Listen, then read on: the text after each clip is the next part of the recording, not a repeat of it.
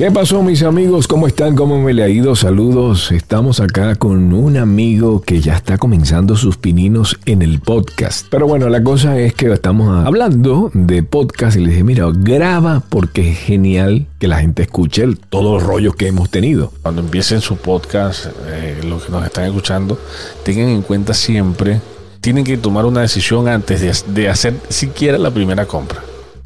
Lo primero que tienen que hacer es pensar en a qué nivel lo quieren llevar. Si quieren tener un podcast este, a nivel de hobby, okay, eh, bueno, sí, pueden adquirir equipos, equipos económicos. Sin embargo, van a sentir que no van a tener esa satisfacción de adquirir un equipo y saber que funciona como uno esperaba que funcionara. Van a tener equipos que van a tener ciertos, este, ciertas limitaciones y eso quizás lo pueda frustrar antes de, antes de empezar el podcast, ¿no?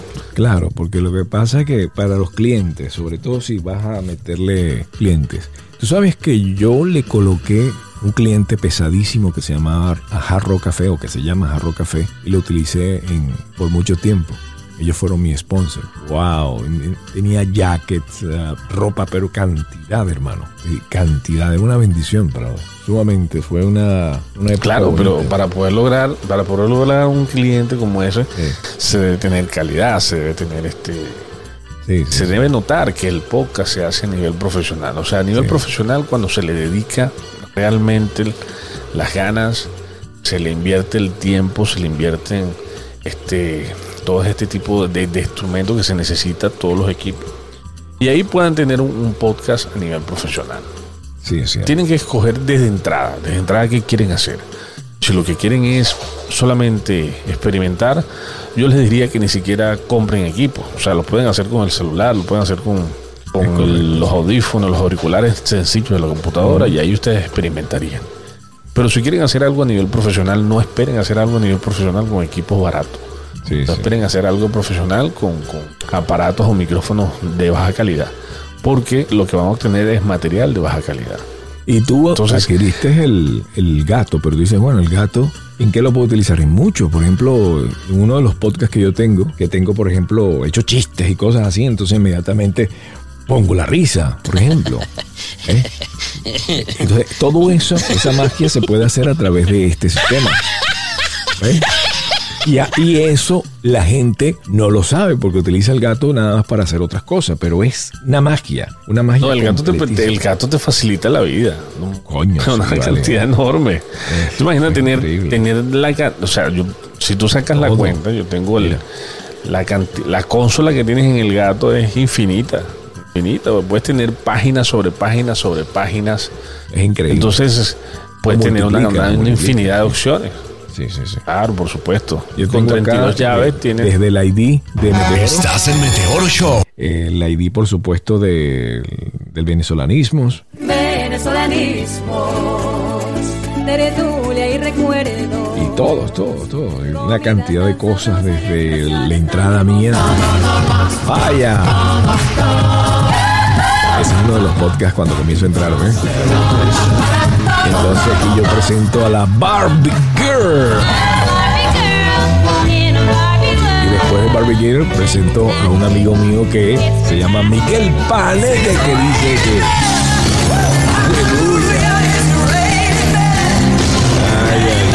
Ay. bueno, entonces toda esa diversión la haces con la magia de el, del famoso Insta Replay que cuesta 7 mil dólares, el original.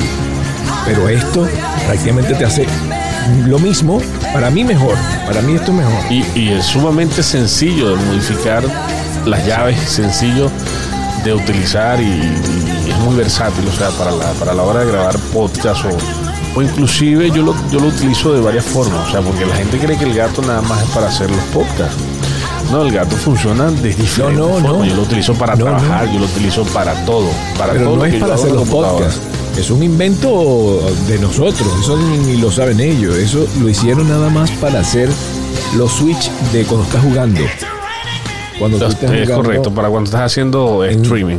Eh, sí, cuando estás en esos juegos, tú vienes, le das el botón, inclusive tienen ahora en el OBS, puedes también hacer magia con el OBS, con ese sistema. Te poncha diferentes cámaras, es, es genial. Pero hasta ahí era. Esto que estamos haciendo nosotros, hay muy pocos podcasters. O sea, hay muy- ellos no les interesa este, este mercado.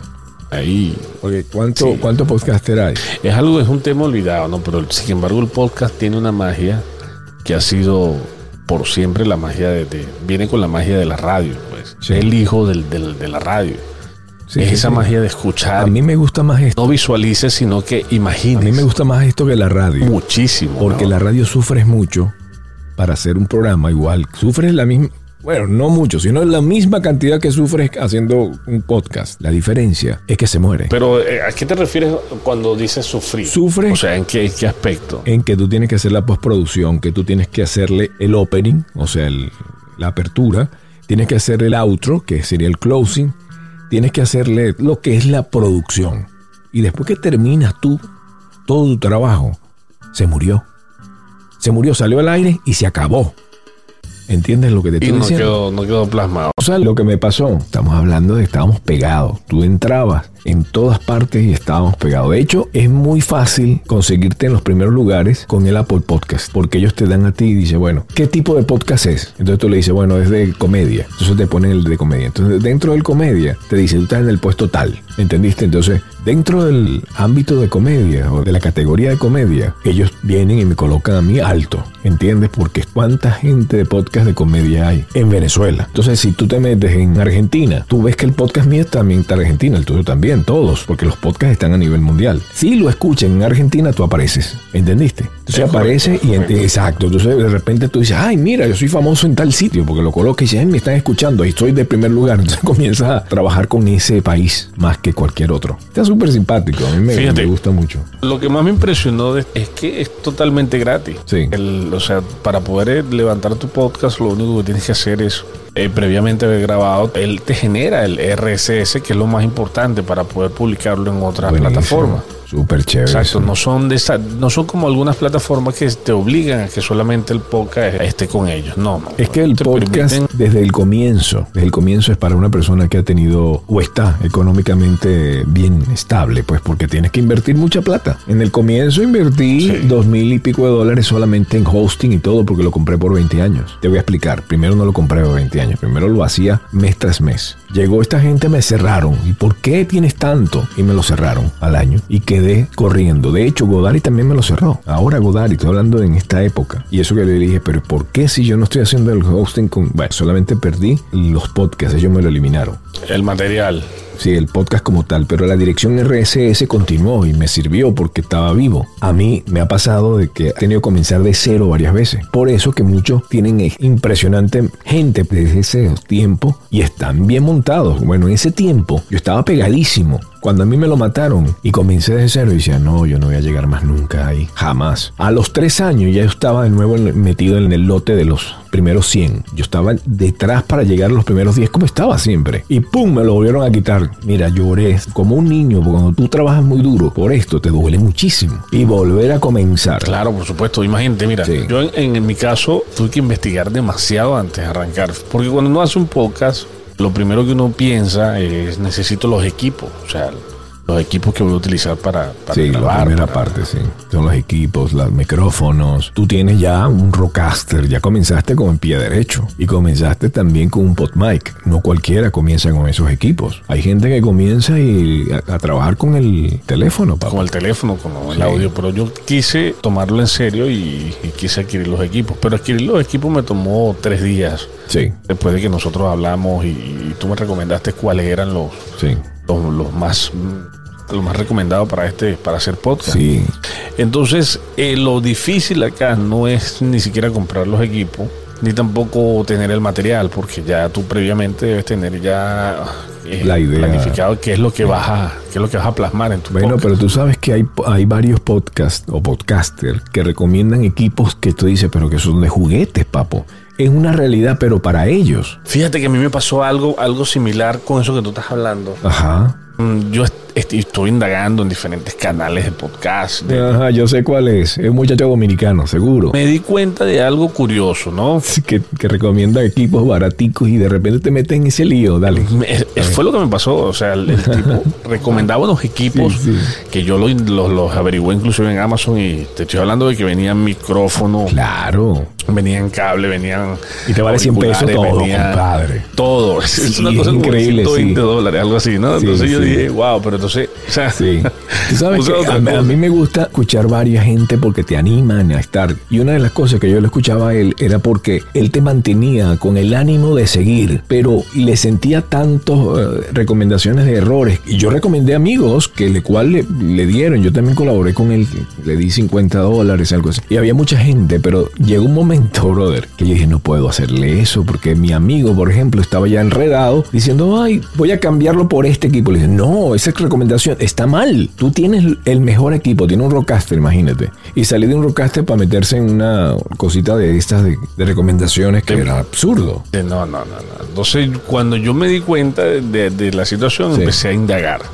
Efectivamente, hay una gran gama de equipos que uno puede utilizar. Sí, es mucho. Hay equipos, hay equipos que son inclusive similares al Roadcaster, Sí. pero en calidad la diferencia Sumamente inferior. es, es- son Claro. inferiores entonces. Claro. Inclusive la gente, las opiniones, porque uno lee mucho las opiniones. Sí. En muchos de estos equipos decía, oye, funcionó una semana y ya después no funcionó como era debido. Sí. Eh, apenas lo conectas, funciona excelente, pero ya cuando haces tres, cuatro sesiones largas, el equipo como que se cansa, se Se sobrecalienta. calienta y sí. Bueno, yo me compré un Maono Caster, que viene siendo una versión mínima del, del Rodecaster. Es una copia, una mal copia, que yo te dije a ti, mira, este es uno de los que la gente está recomendando por ahí, que yo no te recomiendo porque lo tengo, aquí está. Yo tengo todo y sé por qué no sirve, porque ya lo tengo. Lo compré porque me pareció súper chévere. Y wow, se veía idéntico al Rodecaster. Y bueno, voy a tener esta opción. ¿Y de qué me sirvió? Bueno, nada, se lo regalé a mi hijo para que juegue. Así de verdad, para que se lo ponga ahí en la computadora. La voz te lo baja, la voz se escucha diferente. No, no, no, no. Nada de, de- de calidad, hermano. Yo no sé si sabes cuál es el que te digo. No, yo, eh, es que he visto tanto. Se llama Maono Caster. Tú lo ves y es idéntico al Rodecaster. Idéntico, físicamente. Pero en la calidad, cuando le metes el micrófono, nada que ver, hermano. Nada. No hay nada que le gane hasta ahora. De la gama baja, o sea, de la gama económica, Sí. a nivel de micrófonos, estos pot mic son Oh, excelentes. no, son geniales, geniales. Tienen una buena, buen desempeño. La gente que te está escuchando dirá, pero se escucha malísimo, pero no es eso, sino que tú tienes varias computadoras porque tú tienes un centro de Sí, mina. tengo unas minadoras activas y si logran escuchar un poco el ruido, Sí. créeme que estoy alrededor de todas ellas y entonces por eso quizás se escucha así. Pero para que veas con todo y el ruido que generan, no se logra captar en el micrófono lo que realmente Sí. está, está, está en el ruido que está haciendo. Sí, eso es sí. importantísimo a la hora de grabar. Pero entonces no tienes tanto ruido externo y, y más, más captación de voz. Fíjate que yo tengo aquí un pot mic que mañana se lo doy a mi hijo también. De hecho, yo eh, le voy a dar también el Maono Caster, no lo he entregado todavía. Y ese micrófono está conectado, si no me equivoco, aquí en el 4. Aló, aló. En el 3. Mira cómo se escucha. ¿Cuál es ese micrófono? Ya lo acabo de cambiar. Este micrófono es el pod mic. Mira, este es el pod mic. Y este que está acá, este que está acá que estoy hablando, este es el Newman U87. El Newman U87, comparado de precio, yo puedo comprarme, imagínate tú, coño, 40 micrófonos me puedo comprar De pot mic. de sí. pod mic. 40. Y, y el, Porque el esto vale micrófono que 4.000. seguramente Ajá, el, el micrófono que seguramente yo iría después de esto sí. es el micrófono que me recomendaste, el RE20. Electro Voice R20. Definitivamente te pone la voz de locución. Mira, es más, yo lo tengo acá también. Déjame ponerlo a funcionar. Fíjate, entonces, ¿qué pasa? Cuando tú comienzas, lo primero que te preocupa son los equipos. Y tú dices, wow, ¿qué equipos voy a utilizar? Eh, ¿Cuáles son la- la- la- las plataformas donde voy a grabar este- estos podcasts? Y realmente lo que te tiene que preocupar en en un principio Sí. es dónde voy a lanzar al aire el podcast. O sea, averiguar, indagar cuál se adapta más a tu necesidad, Sí, sí, sí, cuál te cierto. conviene más. Porque en muchos casos, como tú lo has dicho, en muchos casos eh, sale mucho más costoso en el momento que lo vas a lanzar al aire por escoger mal la plataforma o por seguir mal un patrón de, de combinaciones para poder hostear este, tu canal de podcast. Sale mucho más costoso a veces que los mismos equipos. Entonces, ¿qué es importante? Lo importante es saber que una de las plataformas, mm, digamos que más importantes en, el- en- en lo que es el- la, la reproducción es eh, Spotify. Sí, yo sé que mucha gente le tiene bronca, pero es porque conocieron el Spotify pasado. Entonces ahorita tienen bronca, muchísimo. De hecho, la mayoría del podcaster le ha hecho la cruz. y cobraban. Entonces ahorita, conchale, que, que esta plataforma les esté dando, le esté dando la oportunidad a todos esos podcasters de poder eh, crear su canal de manera Sí. gratuita, de positivo. Claro. Mira, estoy hablando ahora a través del Electro Voice R20. Si tú te pones a ver, mira, aló, aló, aló, aló, aló. Y ahora voy a trabajar con el papá de los helados, mira. Aló, aló, aló. Claro, el papá de los helados se escucha aquello, brother, ¿viste? Un ingeniero de sonido que él me dice, oye, grábame el, el voiceover, pero grábamelo esta vez con Electro Voice. Y yo, ¿estás seguro? Coño, estamos hablando de mucha diferencia de plata. Grábamelo porque me suena más normal. El otro suena muy grueso. Suena muy grueso. Entonces necesito que se escuche más normal. Entonces, eh, porque era más conversado. Era una cuestión ahí de, tú sabes que le hago la voz a canal de televisión llamado Canal de la Fe, que sale acá en Miami, 22.2. Y entonces él quería que sea algo así, por ejemplo, ¿está usted pasando por una situación incómoda en su vida? Entonces este micrófono te ayuda para eso. Cambia el otro diciendo eso mismo, ¿estás pasando por una situación incómoda en tu vida? ¿Ven? Es como más... ah, Si le da más fuerza. como más gruesa, ¿ves? Es más... mm, ajá. Pero es depende del gusto de cada quien, de, de cada cliente. Te estaba sonando, moví el micrófono acá. Mira, no sé si lo escucha. Ay, Dios mío. Esas son las cosas de cuando uno se comienza a limpiar el rocaster. No, no, yo, yo lo que hago es soplarlo. Y eso que yo le eché poquito, poquito y nada, una cosita. Es preferible soplarlo, soplarlo y con eso es más que suficiente. Pero sí es importante que, no solamente eso, sino que ahorita la gente está, la gente quiere simplificar, o sea, la gente muchas veces estos opening, estas aperturas, estos cierres, toda esta parafernalia, no le, no le, no le genera ningún tipo de- de atractivo, porque ahorita la gente quiere ir directo al contenido. Recuerda que la vida está muy rápida, la vida está demasiado acelerada. Fíjate que no estoy de acuerdo porque no hay programa que yo conozca en la vida, no hay uno que no tenga un opening.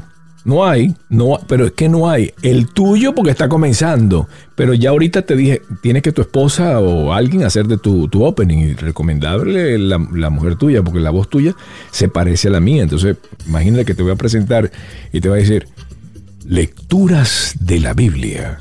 Con ustedes, Arno Peñalosa. Y tú suenas la voz tuya. Hola, comisario. Y dice, Pero este mismo se presenta el mismo.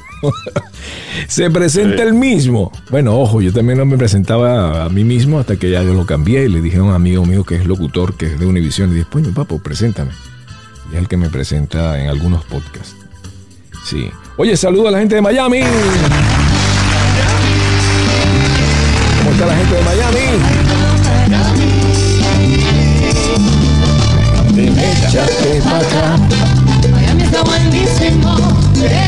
Es, la gente de Miami, saludos a todos ellos y por cierto también a la gente de Chicago. Chicago, Chicago, que bien la paso en Chicago. La paso bien en Chicago. 100%, Que Chicago me siento. Sí, bueno, que te digo honestamente, yo pasé mucho frío en Chicago, me imagino que tú también, ¿eh? Cuando estábamos por allá. No, demasiado, demasiado frío. Chicago es, Ay, Dios una nevera, literal. Una nevera, la gente de Chicago. Saludos a ustedes que están por allá. Gracias por ser parte de esta gran familia y también a todos esos hijos de Utah. Saludos a ustedes, mis amigos. Los hijos de, los hijos de. Saludos a ustedes, mis amigos. ¿ah?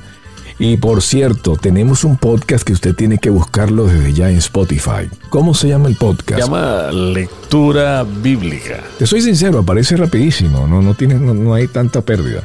Lo que pasa es que casualmente muchos tienen el mismo nombre de lectura bíblica. y Te salen muchos, que salen como 30 podcasts llamados lectura bíblica. Es la diferencia. Pero, ¿cuál va a ser la diferencia? bueno, de este hombre que se te va a leer la Biblia. Comienza con Génesis y lo hace muy bien tiene su buen ritmo de lectura. Al comienzo comenzaste un poco lento, pero después le agarraste el ritmo y vámonos. Agárrense, que aquí voy.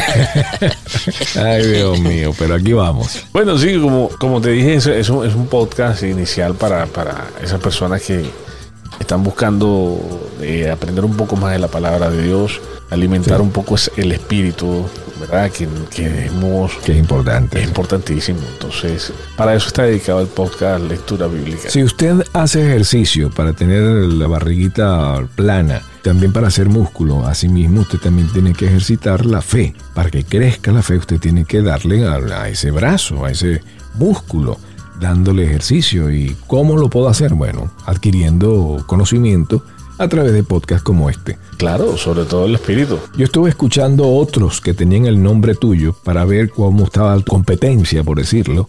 Aunque yo considero que aquí no tenemos competencia, no hay. ¿Por qué? La gente te va a escuchar por el tiempo que tú tienes, 20 minutos, no sé cuántos son tus podcasts, ¿de cuánto tiempo? Es un promedio entre 15 a 19 minutos, no son muy largos. Bueno, vamos a colocar 20 minutos. Ese es un promedio excelente para un podcast, porque mucha gente decía, no, que 8 minutos. Y yo comencé con 8 minutos. Siempre, mira, yo comencé primero con una hora, después lo bajé a 8 minutos. Punto, ese era el número específico completamente. Y después lo volví a subir porque veía que los podcasts estaban funcionando eran de los de una hora. Sí, pero ¿qué es esto? Ahora la gente cambió de vuelta. Pero eso es porque vino una gama de... Cuando, cuando comenzó la pandemia, la gente empezaron a hacer podcasts, sobre todo los venezolanos, desde casa. Yo no sé por qué, pero más que cualquier otra raza, empezaron los venezolanos a hacer videocast y le llaman podcast. Porque yo creo que lo, los venezolanos tienen una necesidad de hablar y, de sentirse escuchados. Ya con todos estos años de opresión. ¿Tú sabes qué es verdad eso? Ay, Dios mío. Es una realidad, papá. Tú sabes que eso me he dado cuenta de eso. Casi todo el venezolano es artista o quiere ser artista. Casi todos. Es que es lo que te comento. O sea, el venezolano tiene una necesidad increíble de, ser escuchado. De expresarse. Sí. de expresarse. Entonces, imagínate, le dieron la herramienta correcta, la perfecta para todos nosotros, que es el podcast.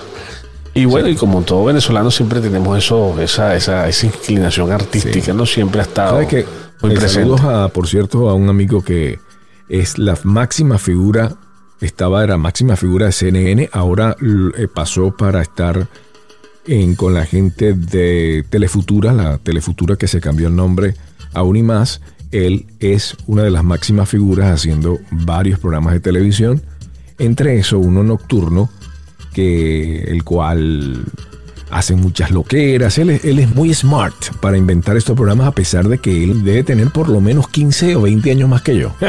bueno, él es un genio, brother. Ok. Y él me dijo, ¿por qué toda mi gente es venezolana la que trabaja conmigo? Él es cubano. Porque son excelentes haciendo audios. Son excelentes haciendo trabajo. Y él me contrató. Yo era un trabajador de él cuando él estaba trabajando en WDLP. Yo fui productor, camarógrafo, editor, porque yo tenía todo mi sistema. Entonces él me dio un estudio, métete aquí y aquí estaba. No pagaba nada, gratis, pero ellos me tenían allí. Apenas salió un comercial, venga, aquí está el comercial. Era el negocio de mi vida, hermano. Con decirte que mi empleado ganaba 1.200 dólares a la semana, papá. Mi chamo. Un colombiano que ahorita es, en la actualidad está, porque se metió en, los networks de estos, vendiendo esos networks. Y tiene un billete, compadre, billete. Y después con eso se compró cuatro camioncitos. Saludos a mi amigo. Es colombiano. Pero tiene un nombre feísimo, brother. El nombre de él es feísimo. Se llama Arnaldo. Oh, pero se llama Arnaldo, pero él no es Piñalosa, él es, uh, de otro apellido, no me acuerdo ni cómo se llama. Pero no sé, yo creo que ese, ese Arnaldo se popularizó en Sudamérica, ¿no? En esa época con el actor este Arnaldo Andrés, no sé si te acuerdas. Ya no. Era un actor colombiano o mexicano. No me acuerdo. Yo recuerdo en aquel tiempo era tan famoso las novelas y todo eso. Sobre todo las películas de México, papo. Eso era un boom en aquel tiempo. Te estoy hablando de, de que estaba Resortes y todo eso. Bueno, un poquito. Bueno, yo estoy hablando como si fuese tú de mi edad, ¿vale? A mí se me olvida que tú eres un muchacho, chico. Mira, No, y- yo, y- yo no tengo recuerdos tan, tan, tan hasta allá. hasta allá, claro, sí. Pero bueno, tú también estabas con Pop. Claro ¿no? que sí, claro que sí, por supuesto, de la época de, Sí. de de Juan Corazón y de esa gente. Es Juan Corazón, sí, sí, sí, sí. Tú sabes que Juan Corazón es amigo nuestro, ¿sabías? Deberíamos de tenerlo un día, llamarlo y, y hacerle una entrevista. Sería espectacular, tengo tantos amigos, son geniales. Y recordándoles a ustedes, mis amigos, que nos escuchen y nos sigan a través de Twitter. Sígueme en Twitter que yo te voy a seguir. Mándame un comment que yo te doy un retweet. Así es. Quiero una pila de De seguidores. seguidores como Shakira que tiene millones. Sígueme que te sigo en Twitter en Instagram. Si quieres ser mi amigo, empieza por ser mi fan. Así es. En Twitter, en Facebook y en Instagram. Así es. Yo tengo un montón de gente en Twitter, en Instagram, en Twitter. ¿Tú tienes Twitter, por cierto? ¿O no? Sí lo tengo, pero abandonado. Tú sabes que eso de la fiebre de Twitter no me mordió. Primero sí, al principio, ¿no? Al principio yo llegué dije, esto es el toque, empecé a alimentarlo y después dije, "Nah, que estaba muy complicado el asunto ese. Estar alimentándolo todos los días y bobería y me pareció una bobería. Estoy ahorita comiendo.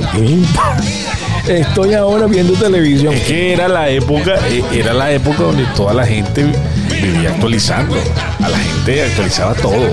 En ese momento, cuando empezó Twitter, cualquier cosa que les pasaba, pues, y lo publicaban en Twitter. Era increíble. Lo yo, tuiteaban. yo veía que había gente que decía, ouch. O sea, ¿qué le pasó? Entonces decía, ¿qué te pasó? Ah, es que me tropecé con el dedo chiquito en la puerta. De verdad, era una locura. Estoy en este momento haciendo cola. Qué buen precio conseguí. Y se tomaban la foto, y yo fui uno. conseguí este buen precio. Y tomaban la foto ahí, ese artículo de conmigo. Eh, una locura. Sí, es que llegó, llegó una época, una época, a mí me, me- todavía lo pienso y todavía trato de, de- de entender en qué momento pasó. en donde todos estábamos desconectados y de un momento a otro, con un chasquido de dedo, todo el mundo empezó a conectarse. Sí. Todo el mundo estuvo conectado.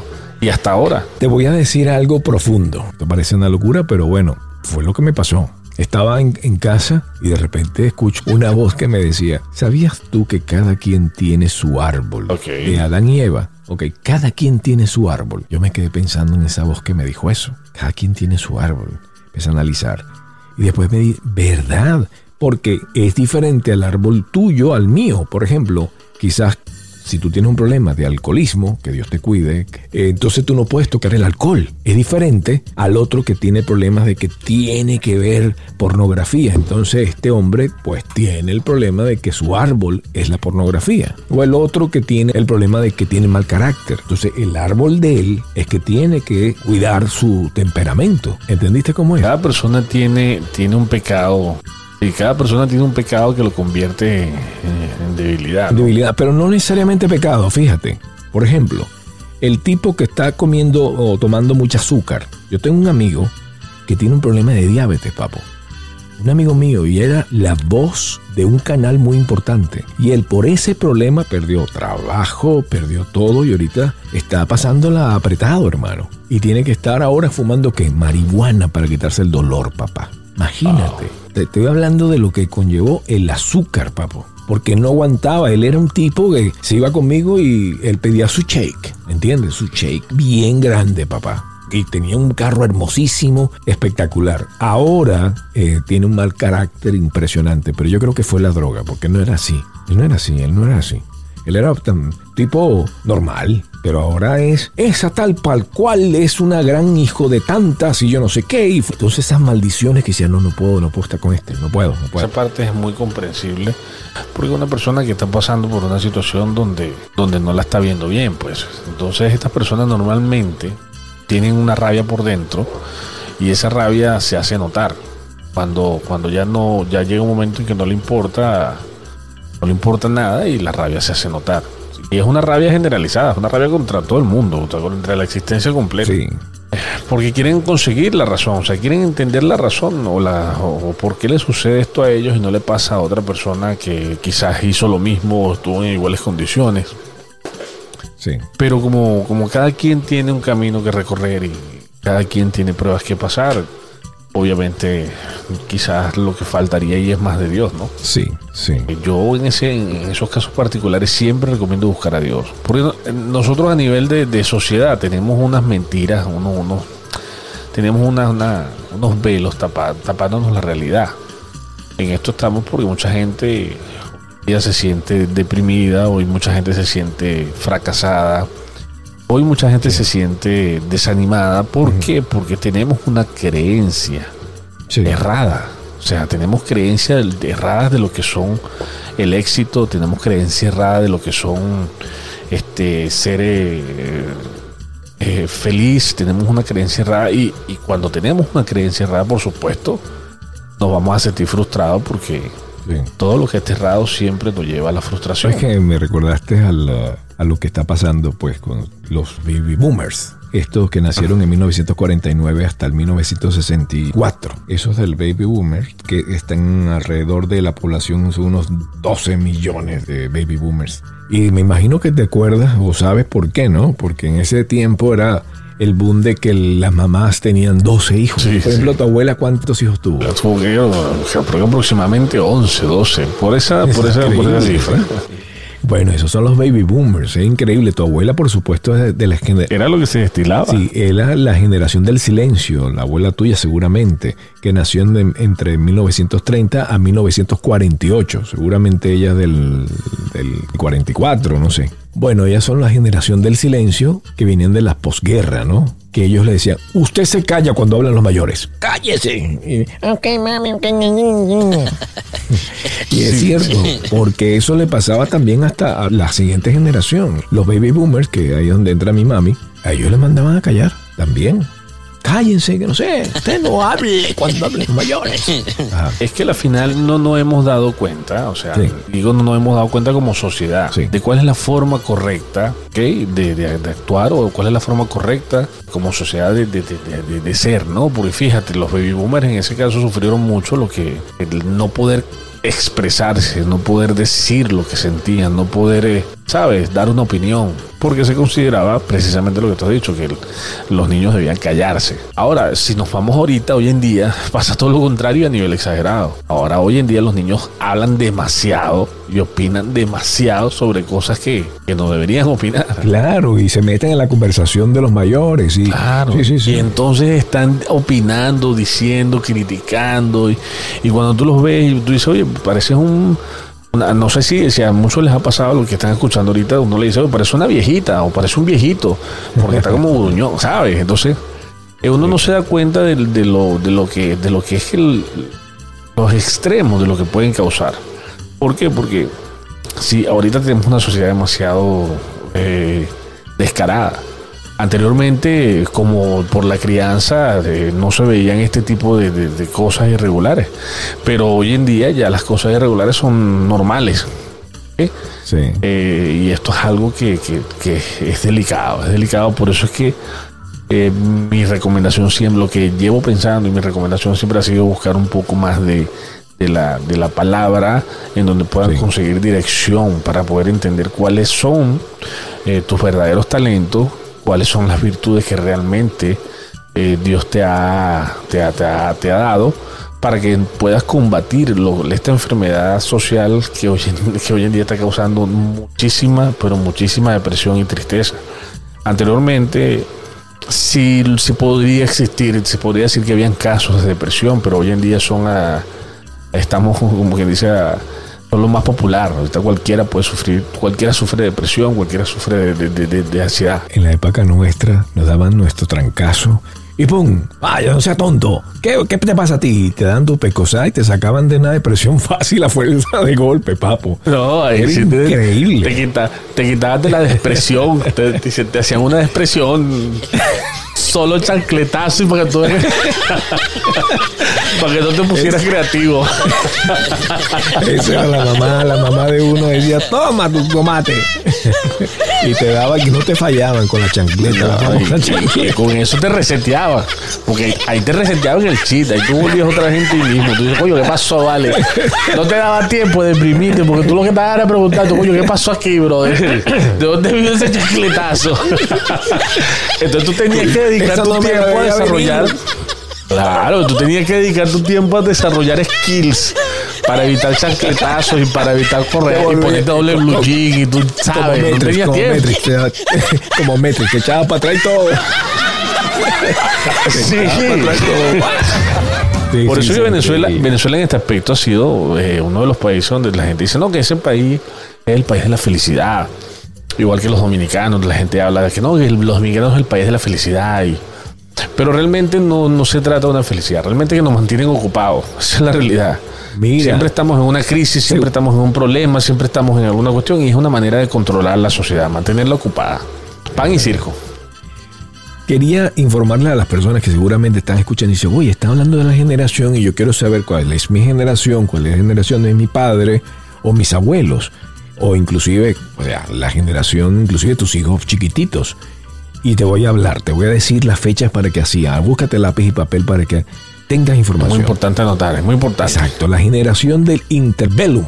Imagínate tú ese nombre. Interbellum se llama esa generación. Del 1900 al 1914 se llama la generación Interbellum. Es un término que a veces se utiliza para de- denotar a personas nacidas en los Estados Unidos durante la primera década del siglo XX. Pero se llevó esta generación después para llamarse a toda la generación dentro de esta fecha de 1900 al 1914.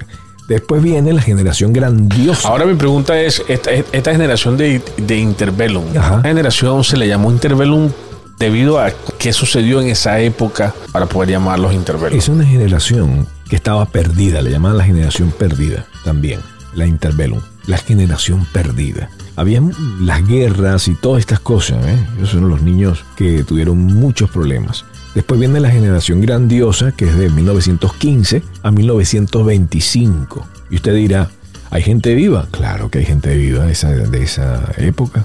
Conozco una de la generación grandiosa y la vi hace poco. Y estuve platicando con ella. Es una generación espectacular esa generación. Claro, está grandiosamente grande, pero Sí. tan vivo. Exacto, tan generación grandiosa. Esta generación grandiosa, también conocida como la generación G o G. Esta generación es de la Segunda Guerra Mundial y le sigue la generación perdida y precede a la generación silenciosa.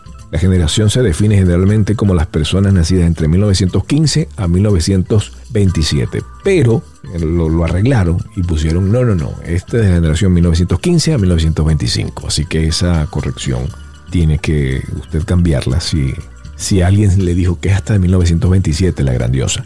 Bueno, le voy a decir, la generación silenciosa es de la 1926 a 1945. Esta generación define generalmente a las personas nacidas en 1926 a 1945, así que ahí está mi mamá, generación silenciosa. Mi mamá nació en, en el 44 y mi papá en el 45, así que ahí está dentro de esa generación silenciosa. Y después entran los baby boomers, que nacieron en 1946 hasta 1964. Yo me salvé de Cheripita, yo soy de la generación X. Eh, los baby boomers son el... Pero ¿por qué baby boomers? Eso es lo extraño. O sea, ¿qué- qué- ¿a qué la palabra baby? Ese nombre. ¿Por qué baby boomers? Bueno, quién sabe. Y esta también es, ah, es la que es conocida como los que niños que tuvieron todos los juguetes de aquella época, los Tonkas, la muñequita, la Barbie, era la época del Toys R Us cuando nació todo, compadre. Los baby boomers han sido los porque la gente empieza a trabajar. Los comercios comienzan a hacer. Ejemplo de esto. Ahorita ellos son mucho más que cualquier otra de la población. Y estos baby boomers son ya viejos. Entonces, ¿qué hacen? Todo lo que necesitan los viejos es lo que triunfa. Tú te quieres llenar plata, quieres llenarte de plata, haz un negocio. Que sea para ellos. Claro. Eso quiere decir que los que los nacidos en la, en la generación de, de los baby boomers son los verdaderos consumistas del mundo. Sí, es cierto. Son los mayores consumistas que hay. Y no están tan viejos, porque si tú buscas una persona en 1964 que tendrá 57 años. Sí, sí. Eso es lo que tiene. 57. Está en la mitad de su vida apenas. Sí, entonces esos son los baby boomers. Y después viene la generación X, que es donde entro yo, que es de 1965 a 1981. Esa es la generación X. ¿Tú naciste en qué fecha? Yo nací en el 84. 84, o sea que tú estabas ahí en, casi en la línea. Tú eres milenia, o sea que eres uno de los primeros milenias en nacer. Y cierra milenia en 1996. Esa es los milenios. Los famosos La milenios. generación también conocida como el milenio. Y después viene la generación Z, que nacieron en el 2001 al 2015. Generación Z, también conocida con otros nombres por la polémica de tantas cosas como las computadoras. la- de verdad que tienen todos esta generación. Sí, sí, esta generación ha sido, esa parte, o sea, no, no han tenido que tener una transición, sino que ellos simplemente ya llegaron cuando estaba todo listo y lo único que han hecho es adaptarse normalmente. Por eso que uno veía niños de cuatro años con tablets y uno ni imaginarse que a los cuatro años pudiera manejar una tablet. Los millennials tuvieron una transición entre no tener y tener.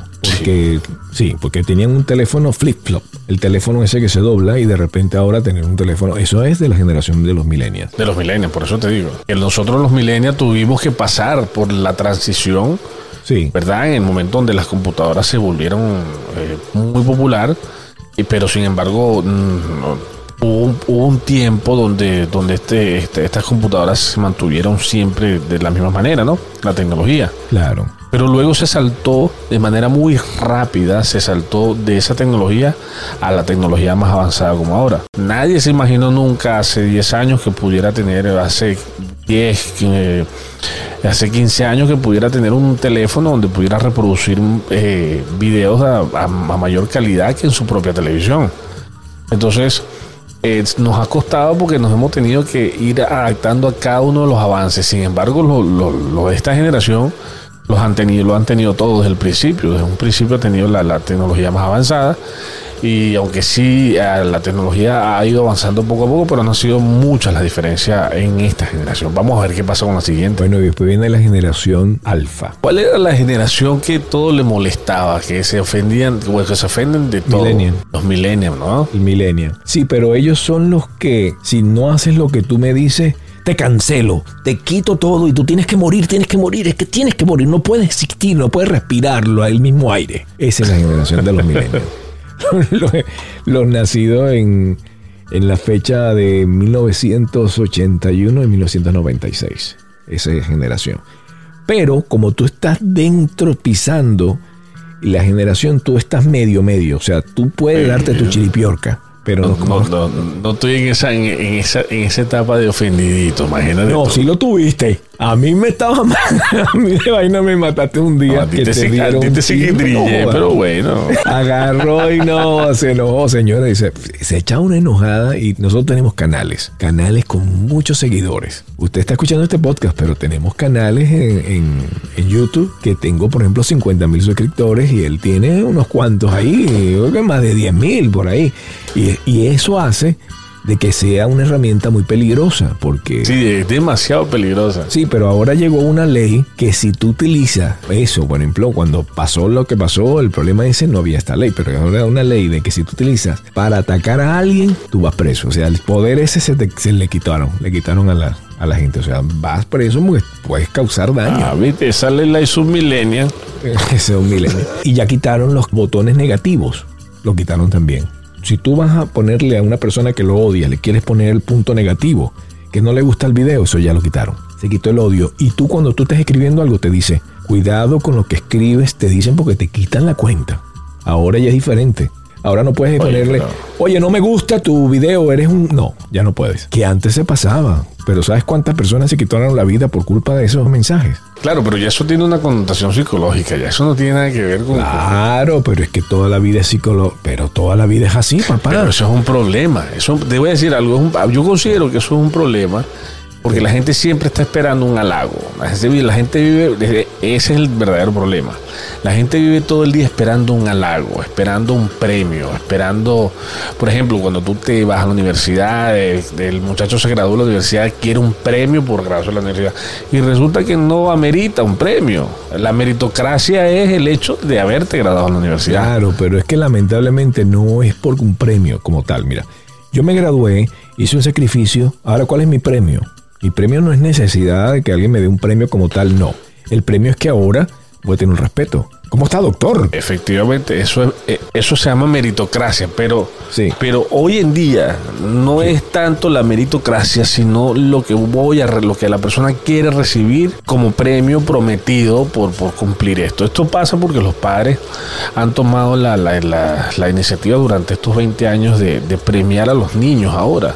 De que si el niño levanta un, un papel del piso, eh, lo premian como si levantar el papel del piso fuera algo extremadamente eh, difícil de hacer que amerita tener un premio. Entonces, ¿qué sucede? Todo es una competitividad, pero competitividad en el, en el, en el ámbito, en la parte negativa, donde te premio para que hagas algo. Esto, te, te- te doy esto para que hagas algo. Y supiera que los japoneses, en estos días estuve leyendo, los japoneses tienen una cultura increíble Sí. con referente a que ellos hacen de estas labores este, parte cotidiana en sus enseñanzas y la toman como si fuera algo normal. Fíjate, no es como por darte un ejemplo, mi, eh, el japonés no, le, no, no va a tener una opinión ¿Tú sabes? de la siguiente. Tú ves un barrendero en la calle y tú andas con... He visto casos donde los padres andan con los niños y hay una persona barriendo la calle y el papá le dice al niño, si no estudia vas a terminar como él, barriendo la calle. Como si barrer la calle fuera algo eh, muy humillante o algo Sí. negativo. Entonces tú ves que todos son gerentes, pero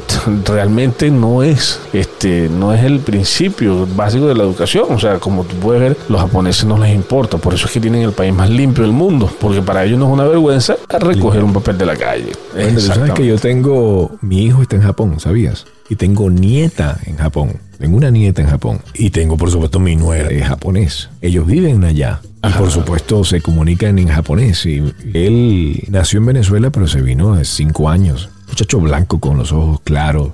Pero tenía sus padres latinos y sobre todo su mamá. Su mamá era una venezolana de piel morena, ojos claros, pero piel morena, no era blanquita. No oscura, sino piel morenita, eh, bonita, bien bonito el color. Bronceado, era una cosa bien bonita. Pero los muchachos allá donde él vivía, en Mississippi, lo atacaban. Los gringos, los americanos, le hacían bullying. Y él llegó a crecer con ese odio con los americanos y dijo, cuando tenga el poder me voy de este país y no quiero saber más. Y se fue y dijo, odio a los gringos, no quiero a los gringos. Y se va. Y se fue primero a Venezuela para conseguir los pasaportes y toda cosa en aquella época. Y cuando llega él aprendiendo español, ¿no? Eh, Yo acá, yo prefer. Se le dicen, hey gringo, hey, no llamarme así, yo no soy gringo, no. Adivina cómo le dicen, The American Guy. Wow. ¿Qué tal? Lo que él odiaba tanto, en eso se convirtió. Terminó siendo... El americano. Y ahora trabaja ya con la, con la Fuerza Aérea de los Estados Unidos y ya, qué carajo.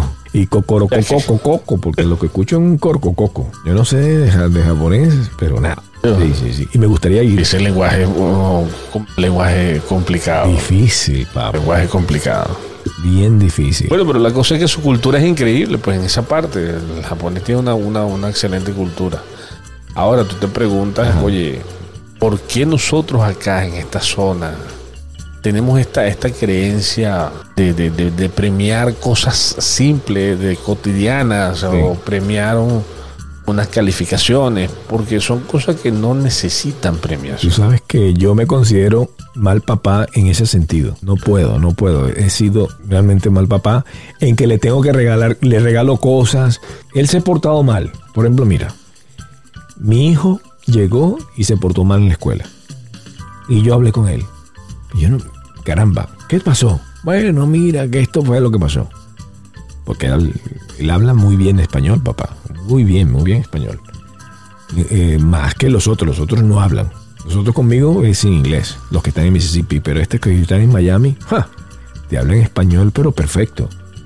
Y entonces me dice, mira, tú sabes, lo que pasa que esto, este, este muchachito llegó y me brincó encima y blungo me cortó el pelo y yo me volteé y tuve que defenderme. Bueno, entonces me echa toda la historia, todo el cuento. como si nada. Vámonos para un restaurante, vamos a, comer y vamos a... Y tomas lo que te... Ay, papi, necesito este juguito. Vamos, te lo compro. Que me salen 50 dólares, dale. Porque no debería haber hecho eso. Sin embargo, ah, esa es una cosa.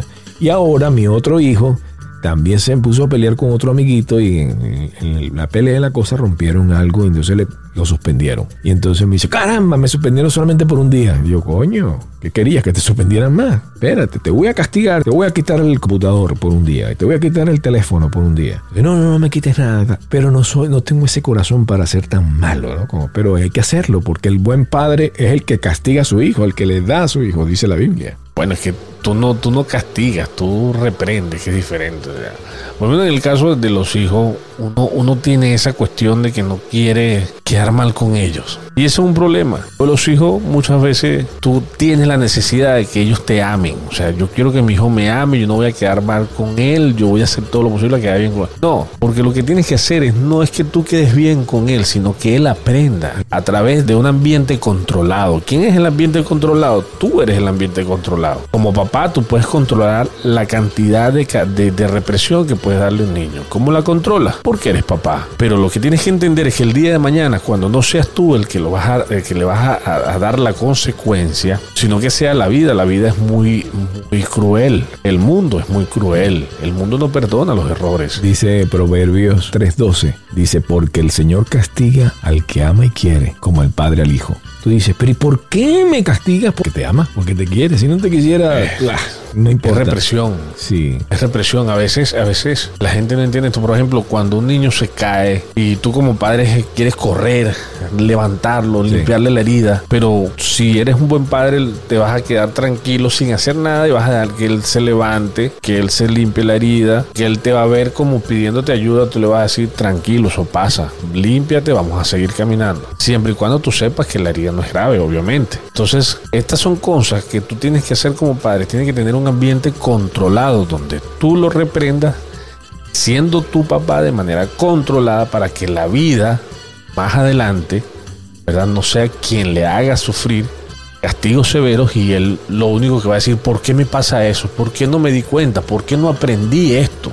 Wow, esto, esto, esto es un tema delicado. Tú sabes que yo he conversado con amigos. Le digo, ¿tú sabías de que Dios habla con Satanás? ¿Qué? ¿Estás loco? Ellos se odian. Se odian y no se quieren ni hablar. Pero si no te pones a leer un poquito la Biblia, no te vas a dar cuenta de que Dios, y lo puedes buscar en, en cualquiera de tu Biblia, en, sea cual sea, en la región de Uz había un hombre recto, intachable, que temía a Dios y vivía apartado del mal. Este hombre se llamaba Job. Tenía siete hijos y tres hijas. Era dueño de siete mil ovejas, tres mil camellos y quinientas yuntas de bueyes y quinientas asnas. Y su servidumbre era muy numerosa. Entre todos los habitantes del oriente era el personaje de mayor renombre. Llegó el día que los ángeles debían hacer acto de presencia ante el Señor. Y con ellos se presentó también Satanás. ¿Con quién?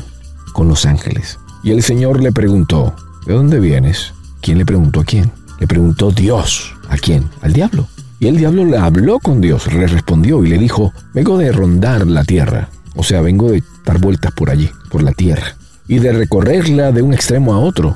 El diablo estaba por todas partes de la tierra. Y le respondió a Satanás, te has puesto a pensar en mi siervo. ¿Quién dijo esto? Dios, el Señor.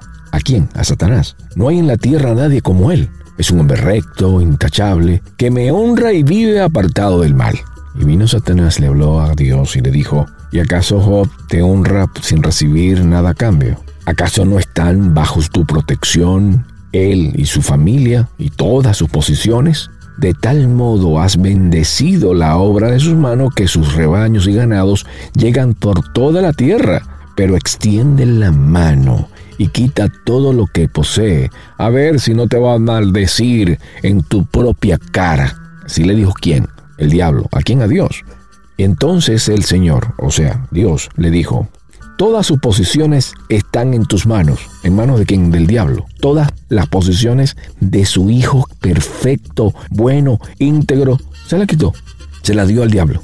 Y tócala, haz lo que quiera con él. ¿Por qué? Porque se portó mal, mi hijo. No, porque no me hizo caso, no.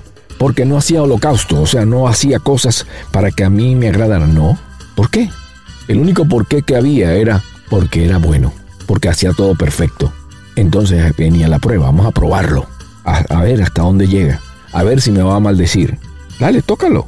Y llegó el día que los hijos y las hijas de Job celebraban un banquete en la casa de su hermano mayor. Entonces un mensajero llegó y le dijo a Job, mientras los bueyes araban y los asnos pastaban por allí cerca, nos atacaron los Jaba y se los llevaron, y los criados los mataron a filo de espada. Solo yo pude escapar, y ahora vengo a contártelo. No había terminado de hablar este mensajero cuando llegó otro y dijo, del cielo cayó un rayo que calcinó a las ovejas y a los criados. Solo yo pude escapar para venir a contártelo. No había terminado de hablar con este mensajero cuando otro más llegó, otro mensajero. Unos saltadores caldeos vinieron y dividiéndose en tres grupos se apoderaron de los camellos y se los llevaron. Y los criados los mataron a filo de espadas. Solo yo pude escapar y ahora vengo a contártelo. Pero no terminaba ahí las malas noticias. Y aún no había terminado de hablar este mensajero cuando otro llegó y le dijo, tus hijos y hijas estaban celebrando un banquete en la casa del mayor de todos ellos. Y de pronto un fuerte viento del desierto dio contra la casa y derribó sus cuatro esquinas. Se cayó sobre los jóvenes y todos murieron. ¿Cuántos murieron? Todos. ¿Cuántos son todos? Siete varones y tres mujeres. Se murieron sus siete hijos y sus tres mujeres y sus tres hijas. O sea, en total se murieron sus diez hijos. En ese momento, Job se levantó y se rasgó las vestiduras. Ahora usted no lo entiende, pero se lo voy a explicar. En ese momento el tipo se levanta y agarró su ropa y la rompió. La agarró con sus dos manos y la rompió. Eso es de rasgar las vestiduras. Se rasuró la cabeza, o sea, se puso pelón. Abatido, cayó en el suelo en actitud de adoración. Entonces dijo, desnudo salí del vientre de mi madre, y desnudo he de partir. El Señor ha dado, el Señor ha quitado. Bendito sea el nombre del Señor. A pesar de todo, Job no pecó ni le echó la culpa a Dios. El Señor ha dado y el Señor ha quitado. ¿Quién lo quitó? El Señor. Él sabía que el Señor lo quitó. Porque a pesar de todo, Job no pecó ni le echó la culpa a Dios. Ah, ¿cómo que no le echó la culpa? Si está diciendo que el Señor lo ha quitado. Oye, pero te voy a comentar algo. A Job le sucedió muchísimo. No solamente los artículos, no solamente le quitó las cosas personales y lo, lo dejó en la ruina, sino que también lo, enfermedades como la lepra, muchas cosas. Con esto yo, yo me di cuenta, yo aprendí con esa, con esa parte, el enemigo nunca va a ser tu amigo. El enemigo te odia, odia tu existencia. ¿Por qué? Porque él tiene celos de ti ante Dios. Entonces, ante todos los seres humanos. Él tiene celos de los seres humanos ante Dios. Eso. Porque Dios nos ama de una manera infinita, de una manera increíble. Su, su misericordia es demasiado enorme. Sí, sí, sí, De hecho, allá mismo nos vamos a ver, nos vamos a conseguir con sorpresa. Que tú vas a decir, pero ¿cómo? ¿Pero cómo va a estar Chávez aquí si era un tipo asesino? ¿Qué hace Chávez acá? Que, ah, pero él se arrepintió de repente, quién sabe. En la última se estaba muriendo el señor, ay, perdóname, me, me equivoqué hice tanta maldad y vámonos. Esto no es algo de que tú, ah, no, entonces yo me aporté mal unos 70 años y después al 71, ¿no? Pues tú no sabes cuándo te vas a ir. Exacto. Tú no sabes si, si, si, mañana vas a estar allí para, vas a tener tiempo para poder pedir perdón. Así que seguramente si tú estás escuchando y dices, por casualidad estoy escuchando este podcast, para Dios nada es casual. Y Dios tiene preparado este día para escribir tu nombre en el libro. Y, de la y vida. es importante que es importante entender que tu relación con Dios es íntima. La relación de cada uno con Dios debe ser una relación íntima. Mira, fíjate tú lo siguiente, fíjate tú lo siguiente. Dios a veces, la gente siempre habla, habla de, perfección, de, de que tienes que ser perfecto para los ojos de Dios, pero todos somos pecadores. Todos, absolutamente todos somos pecadores, todos. Mira, no hay nadie que diga yo estoy libre de pecado. Nadie está libre de pecado. Todos somos pecadores. Todos entendemos esto, lo aceptamos. Ahora, con el código de vestimenta, con el código de proceder, cada quien lo puede hacer a su manera no está, no, no, podemos decir hoy, hoy aquí en este programa, no te puedo decir a ti, mira, si te pones falda larga, esto está raro porque esto es ortodoxo. No. ¿Por qué? Porque cada quien es feliz a su manera. Si esta persona le, en el camino de Dios consiguió su felicidad, su paz, su llenura en, en, en la iglesia ortodoxa y en, lo, en una actitud de, de vestimenta ortodoxo y una actitud en un código de, de, de, comportamiento ortodoxo, hay que dejar ser feliz a cada persona a su manera. Sí, sí, sí. Eso. Eh, pero eso no te obliga a ti, como cristiano, a seguir un código, ¿verdad? Que no te hace feliz a ti. Porque hay cristianos que tienen tatuajes. Y eso no lo hace menos cristiano. O hay, o hay doctores, por ejemplo, hay médicos que tienen tatuajes y no los hace menos médicos, ¿verdad que no? Así lo mismo es. pasa con Cristo. Porque Dios ve tu corazón. Dios eh, eh, escudriña dentro de tu corazón y es lo importante. Pero eh, estaba recordando de, un chiste y vamos a poner un chistecito, ¿eh? Cuéntame un chistecito, compadre. me puede aliviar. Hágame reír, por favor. Bueno, este chistecito es de un cura que odiaba a los argentinos. ¿Tú te acuerdas de eso?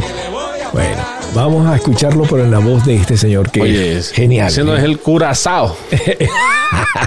el curazao, ¿eh? Un cura odiaba a los argentinos. A ver cómo. El tipo odiaba a los argentinos. Le tenía rabia a los argentinos. pues, No sé por qué le tenía Pues le rabia. toca aguantarse al Papa argentino.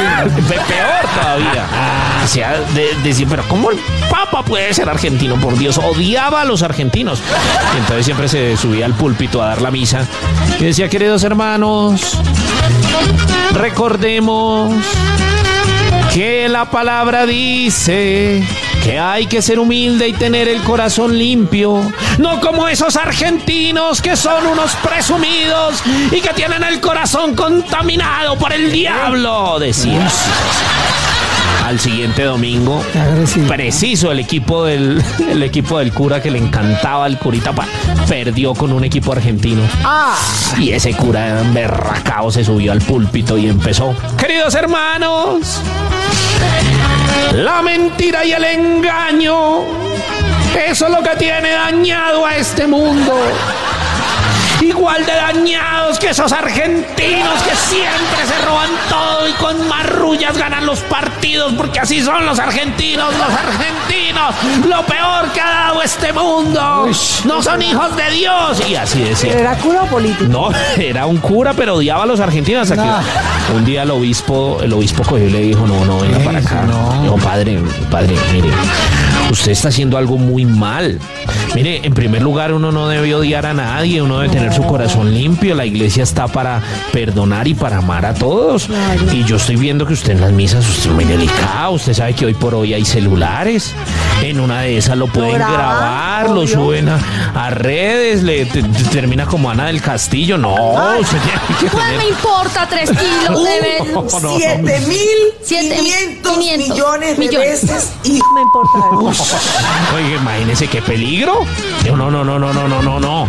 Mire, usted hágame el favor y no me vuelve a hablar mal de los argentinos porque si usted habla mal de los argentinos, vamos a tener que pedir que los saquen de la iglesia y, y queda usted totalmente vetado para dar misa. ¿Cierto?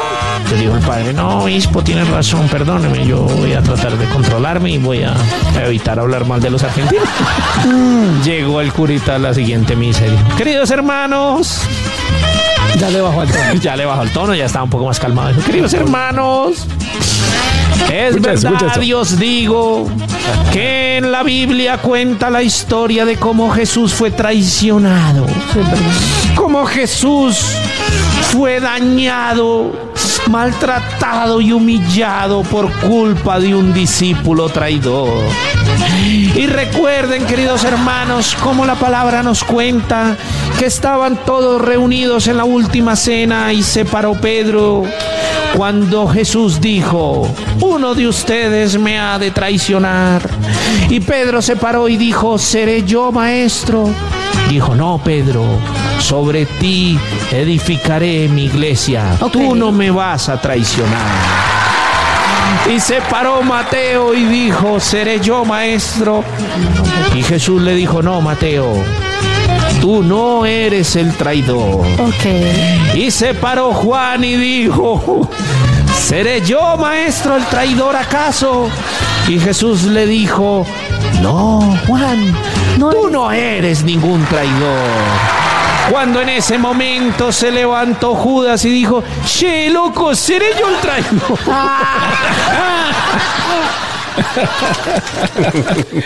Ay, Dios mío, qué locura, compadre. Bueno, este lo disfrutamos, la pasamos bien. Creo que definitivamente usted tiene que ir ya, desde ya, al podcast de Alnatlo Peñalosa. Vas a disfrutar de, definitivamente de este podcast que te va a llevar de la mano llevándote la lectura de la palabra de Dios.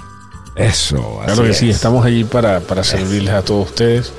Y espero que lo disfruten y, y les, les haga, les llene ese, ese- ese espíritu de alimento, la palabra del Señor. Buenísimo. Bueno, despídete y invita a las personas que, que, que vayan. ¿Y cómo van a buscar? ¿Qué tienen que colocar? Bueno, claro que sí, pueden ir a Spotify y colocar dentro del cuadro de búsqueda lectura bíblica Naldo A. Peñalosa. Allí van a tener Sí. todo, lo- eh, comenzando desde el Génesis, van, se van a ir subiendo capítulo por capítulo todos los días para que usted pueda disfrutar de toda la Biblia completa, ¿verdad? día tras día. Me tiro varios capítulos, va- siempre hago de tres a, a cuatro capítulos, pero son 10, 15 minutos nada más Sí.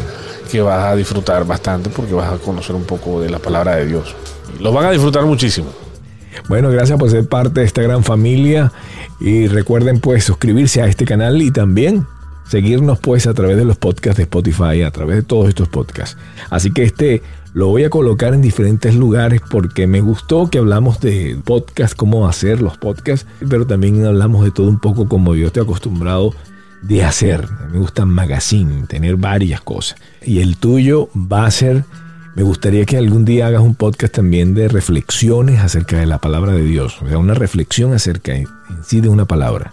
Eso también lo podemos hacer tú y yo, si quieres. Claro, es que Es eso es uno de los proyectos, eso es uno de los proyectos que quería que ya conversar con todos ustedes porque nosotros ya habíamos plan- planeado la idea, ¿no? De, de- de Sí. tener un podcast dedicado para toda Estábamos la en comunidad. Texas, tú y yo, cuando empezamos a planear eso. Es correcto.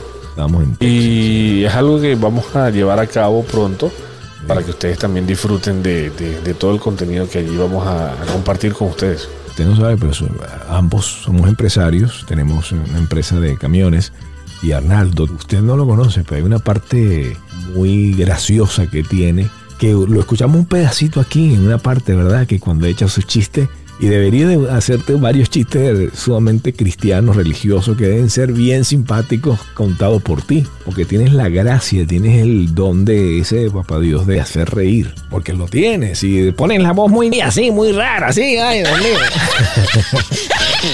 y que, que la gente tiene Claro, que claro, todo eso, todo eso está planificado para lo que es uno de los podcasts que vamos a crear entre, eh, entre Steve y yo y vamos a hacer este, digamos que lo vamos a hacer más jocoso, pero siempre, siempre enfocado Sí, a para, lo que es la parte cristiana. exacto, dejar algo, dejar algo.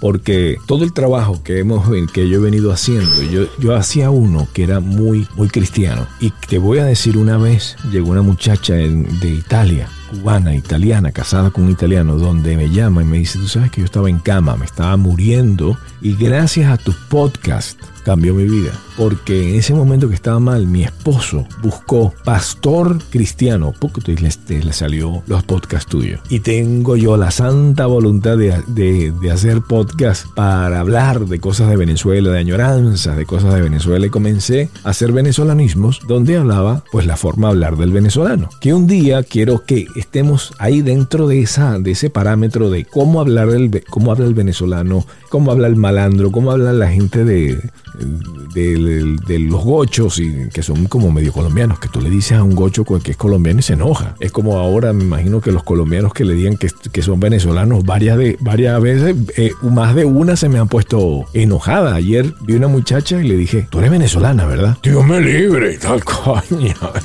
Ay, Dios mío, ay, Dios me libre, ya que era como que era como si le había mentado a su mamá. Le digo, bueno, yo soy venezolano, ¿y qué?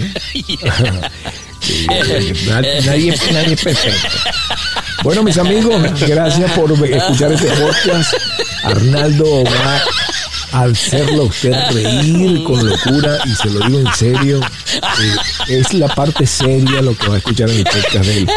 Pero cuando ustedes escuchen un podcast nuevo donde vamos a echar unos cuantos chistes y hablar también para ser serio como la vida. La vida no es únicamente seriedad, ni tampoco es solamente chiste. Vida es seriedad, llora. No, es una mezcla de todo esto, es una mezcla de todo esto que crea un equilibrio perfecto. Así Pero bueno, es. amigos, muchísimas gracias por escucharnos hoy. Esti, gracias por invitarme a tu programa. Espero que, como siempre, te vaya excelente en todo lo que haces y que Dios te bendiga. Perfecto, vayan con Dios y sean grandes de corazón. Saludos de Steve Bocaranda, aquí a través de el podcast que te acompaña. ¿eh? Bye bye, cuídense.